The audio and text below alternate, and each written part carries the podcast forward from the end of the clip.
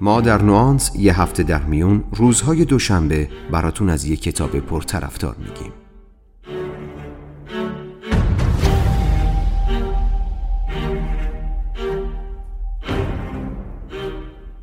نوانس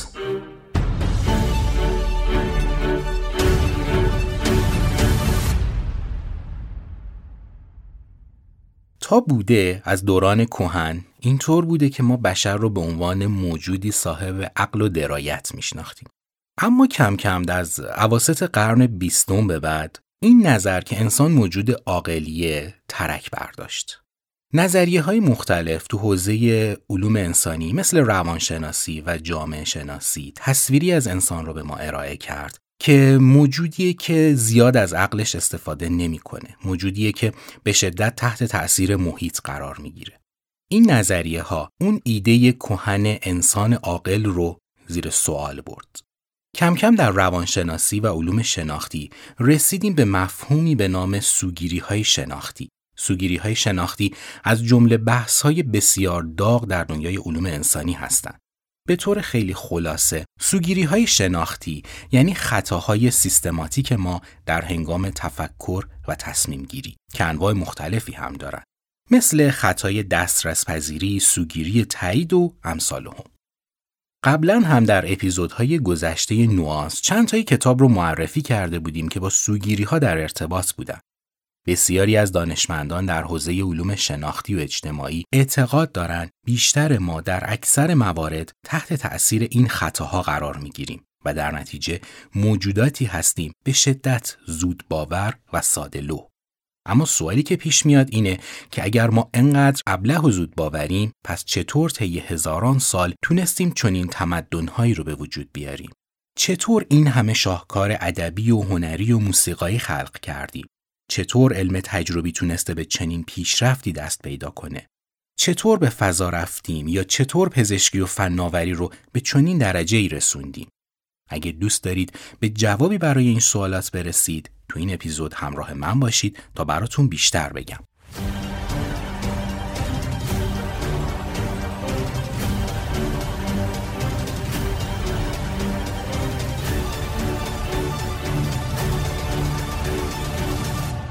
سلام من مهدی آزاد هستم و شما دارید 53 ومین اپیزود از پادکست نوانس رو میشنوید که در نیمه دوم آبان ماه منتشر شده.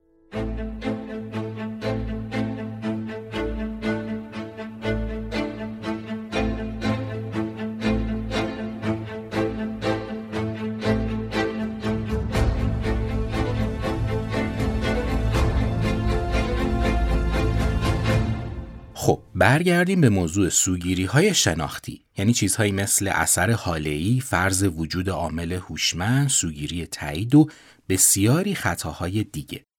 نتیجه این خطاها در زندگی ما میشه تصمیمات ریز و درشتی که غالبا اشتباه هستند.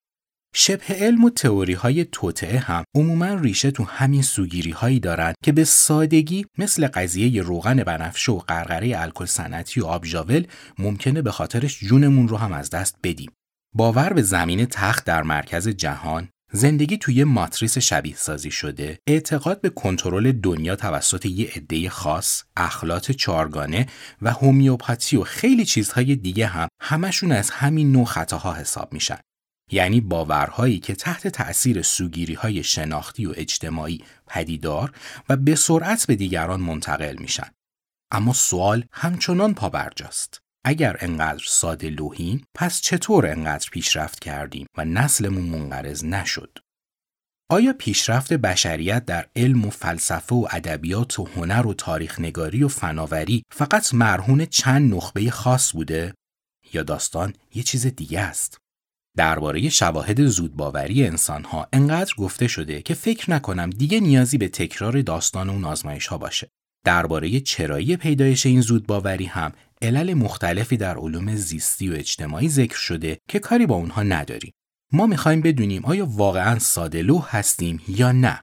چون به نظر می‌رسه بشر نه تنها ساده لوح نیست که اتفاقا به مکانیزم های شناختی مجهزه که بهش امکان ارزیابی دقیق اطلاعات رو میده.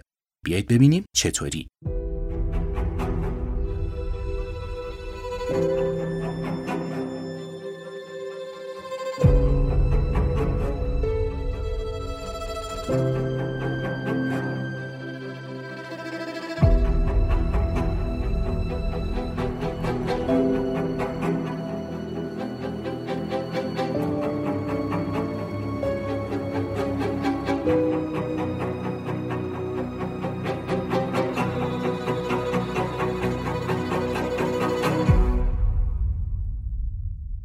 یکی از استدلالهای طرفداران ایده سادهلوحی بشر اینه که چنین مکانیزمی در طی دوران تکامل امکان انتقال سریع دانش رو فراهم کرده. یعنی با زود باوری بدون چون و چرا به سهولت تونستیم به گنجینه تجربیات پیشینیان دست پیدا کنیم. برای اینکه ببینیم این ادعا تا چه حد درسته بیاین سری بزنیم به دنیای حیوانات و روندهای تکاملی رو با دقت بیشتری بررسی کنیم ببینیم آیا اونها هم به چنین مکانیزمی مجهز هستند یا نه تو جنگل های شرق استرالیا پرنده‌ای به نام مرغ آلاچیقساز زندگی می‌کنه که آشیونش رو پر می‌کنه از خرت و های رنگی که پیدا کرده. این آشیونه ها نه جای امنی هستند نه جای چندان مناسبی برای زندگی. پس چرا چنین کاری رو انجام میده؟ غزال تامسون سرعت بسیار بالایی هنگام دویدن داره. اما زمانی که مورد حمله گله ای از سگهای وحشی قرار می‌گیره به جای اینکه به سرعت شروع به فرار کنه شروع می‌کنه درجا دو متر به هوا پریدن چرا دوران بارداری در انسان تاثیرات زیادی روی بدن مادر داره که بعضی به وضوح مشخصن و بعضی مثل تغییر سطح انسولین نه انسولین کمک می‌کنه قند اضافی در بدن به صورت چربی ذخیره بشه. در ماههای پایانی بارداری ترشح انسولین زیاد میشه طوری که انگار بدن قصد داره مواد مغذی کمتری به جنین برسه. چرا بدن مادر چنین کاری انجام میده؟ برای درک چنین پدیده هایی سراغ نظریه میریم به نام تکامل ارتباطی. این نظریه میگه برای ایجاد یک ارتباط واقعی فرستنده و گیرنده پیام باید طوری تکامل پیدا کرده باشند که منظور پیام فرستاده شده رو درک کنن. مثلا اگه یه میمون روی درخت با دیدن یه پلنگ شروع کنه به جیغ کشیدن بقیه میمون ها باید منظورش رو بفهمن تا شروع به فرار کنن. در نظریه تکامل فرایندی هست که بهش میگیم سازواری سازواری به مکانیزم هایی گفته میشه که موجود زنده از طریق اون بقای خودش و تولید مثلش رو تضمین می‌کنه.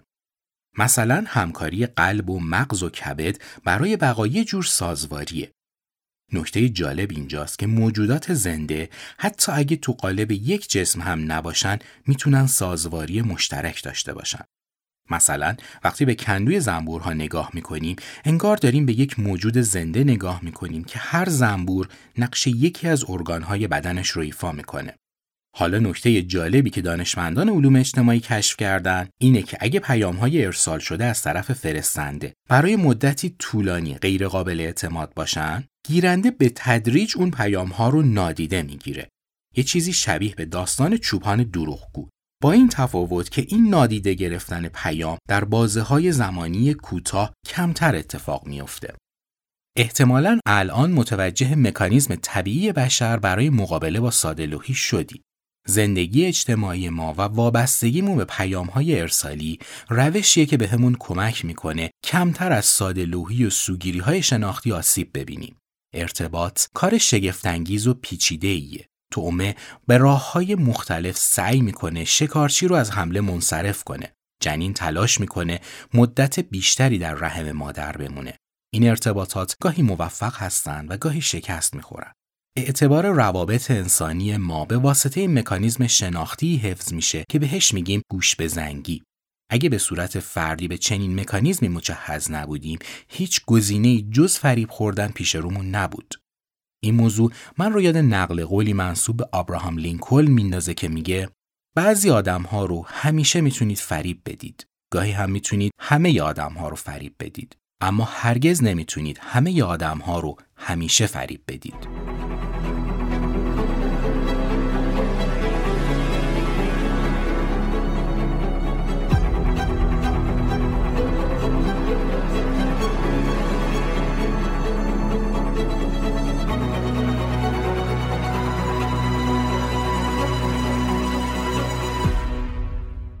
نتیجه رسیدیم که راهکارهایی وجود داره که به بشریت کمک کرده کمتر فریب بخوره و روشهایی هست که کمک می‌کنه به صورت فردی درک بهتری از هر مسئله ای داشته باشیم. برای ما به عنوان انسان توانایی برقراری ارتباط اهمیت زیادی داره. هرچند که این توانایی احتمالا بیش از 300 هزار سال قدمت داره اما حجم و پیچیدگی پیام هایی که ما امروزه با هم تبادل می‌کنیم اصلا قابل قیاس با نیاکانمون نیست این قضیه مشکلاتی رو هم برامون ایجاد می‌کنه. مثلا ما بیش از گذشتگان ممکنه در معرض فریب و گمراهی باشیم. نمونه‌ای که براش مثال می‌زنن معمولا جنگ سرده دورانی که بلوک شرق و غرب از ترس هم و برای فریب هم دست به تولید و انبار سلاح‌های کشتار جمعی می‌زدن. معمولا دانشمندان علوم انسانی رابطه بین نادانی و سادلوهی رو یه رابطه مستقیم می‌دونن. یعنی هرچه شخصی دانش محدودتر و توانایی تفکر انتقادی ضعیفتری داشته باشه احتمال فریب خوردنش بیشتره. مثلا میگن دونالد ترامپ به لطف مهارتش در فریب دادن طرفداران زود باور و کمتر تحصیل کرده رأی آورد. یا بیشتر کسانی که به برگزیت رأی مثبت دادن هیچ درکی از عواقب خروج بریتانیا از اتحادیه اروپا نداشتند. از طرف دیگه روانشناسانی مثل دانیل کانمن و اقتصاددانان رفتاری مثل ریچارد تالر هم معتقدند ما طوری فکر می‌کنیم انگار دو تا مغز داریم مغز شماره یک یا سیستم شماره یک که بسیار سریع و شهودی تصمیم می‌گیره و سیستم شماره دو که قابلیت زیادی برای حل مسائل پیچیده، خلاقیت و تفکر انتقادی داره. مشکل اینجاست که ما طبق عادتهای تکاملی عموما از سیستم شماره یک استفاده می‌کنیم که برای مشکلات پیچیده زمانمون خیلی کارآمد نیست. اما بیایید ببینیم این مثال ها و نظریات تا چه حد می‌تونه درست باشه و تا چه حد نه و اینکه با توجه به نظریه تکامل ارتباطی ما به عنوان یک گونه کاملا تحت تاثیر سوگیری ها هستیم یا خیر.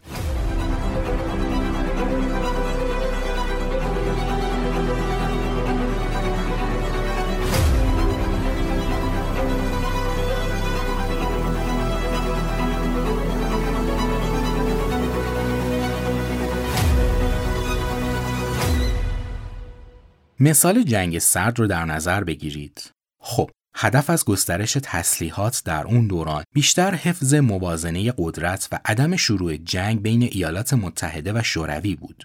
در واقع مثال جنگ سرد با مسائل روزمره ما انسانها تفاوت بسیار زیادی داره. در مورد نظریه دانیل کانمان هم می‌تونیم اینطور به قضایا نگاه کنیم که ما برخلاف نیاکان کهنمون پذیرای حجم و تنوع اطلاعات بیشتری هستیم اطلاعات ما نسبت به گذشته کارایی بیشتری هم دارند و تأثیرگذارتر هستند. ما همچنین این قابلیت رو داریم که در مورد خاطرات دور حرف بزنیم یا قصه هایی سرهم کنیم که اصلا اتفاق نیفتادن. در نتیجه ما نسبت به گذشتگان مکانیزم های پیشرفته تری برای کشف دروغ داریم. هرچند که همچنان این قابلیت در ما هست که به سرعت تحت تأثیر قرار بگیریم. مثلا خیلی از پژوهش هایی که کانمان در کتابش اسم می‌بره ممکنه به این دلیل اتفاق افتاده باشن که شرکت کننده موضوع اصلی سوال رو درک نکرده نه اینکه قادر به تجزیه و تحلیل نبوده. کانمان در یکی از پژوهش‌هاش شخصیت دانشجوی خیالی به نام لیندا رو مثال می‌زنه که علاقمند به مسائل زنان. بعد از مخاطبین می‌پرسه حالا لیندا فارغ و تحصیل شده و مشغول کاره. به نظر شما این دانشجوی سابق احتمالا در حال حاضر مشغول به چه کاریه؟ آیا کارمند بانک یا کارمند بانک فعال حقوق زنانه؟ کانمان میگه اکثر افراد گزینه دوم رو انتخاب می‌کنن. این گزینه قطعا از نظر علم آمار و احتمالات اشتباهه. چون مجموعه کارمندان بانک فعال حقوق زن همیشه زیر مجموعه کارمندان بانک قرار می‌گیره. پس اگه کسی عضو مجموعه اول باشه، عضو مجموعه دوم هم هست، اما برعکسش صحیح نیست. چیزی که در آزمایش کانمان نادیده گرفته شده اینه که ما در روابط اجتماعی کمتر به مسائل به صورت آمار و احتمال نگاه می‌کنیم در واقع وقتی شما داستان لیندا رو برای من تعریف می کنید من باور دارم شما به دلایلی به هر کدوم از اون موضوعات اشاره کردید. برای همینه که من گزینه دوم رو انتخاب می کنم. ما به سوی یک هوشیاری و گوش به زنگی بسیار پیچیده تکامل پیدا کردیم که تا حد ممکن کمتر فریب بخوریم. خوشبختانه منطق تکامل هرگز اجازه نداد زود باوری خصیصه نهایی بشر باشه. گیرنده پیام همچنان در حال تکامله تا کمتر فریب بخوره. اعتماد به سیستم شماره دو مغز راه حل نهایی نیست. اما شواهد آزمایشگاهی تایید کردند افرادی که کمتر از سیستم شماره دو استفاده می‌کنن بیشتر در معرض پذیرش باورهایی هستند که شواهد اونها رو تایید نمی‌کنه. باورهایی که بیشتر هماهنگ با اعتقادات قبلی اونها هستند. چه درست و چه نادرست.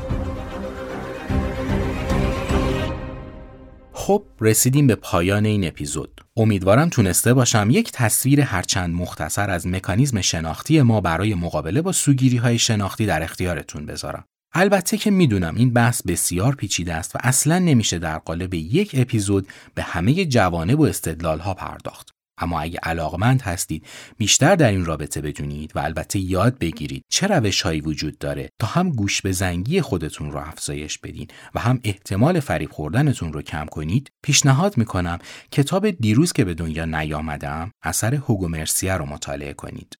این کتاب که در ایران به نام بشر ساده لوح نیست با ترجمه مژگان جهانگیر و علی شفیقی و به همت نشر نشانه منتشر شده می‌تونه اطلاعات بسیار با ارزشی درباره کیستی ما و چرایی رفتارمون در اختیارتون بذاره. در پایان سپاسگزارم که شنونده این اپیزود از پادکست نوانس بودید تا دو هفته دیگه و معرفی یک موضوع و یک کتاب دیگه روز و روزگارتون خوش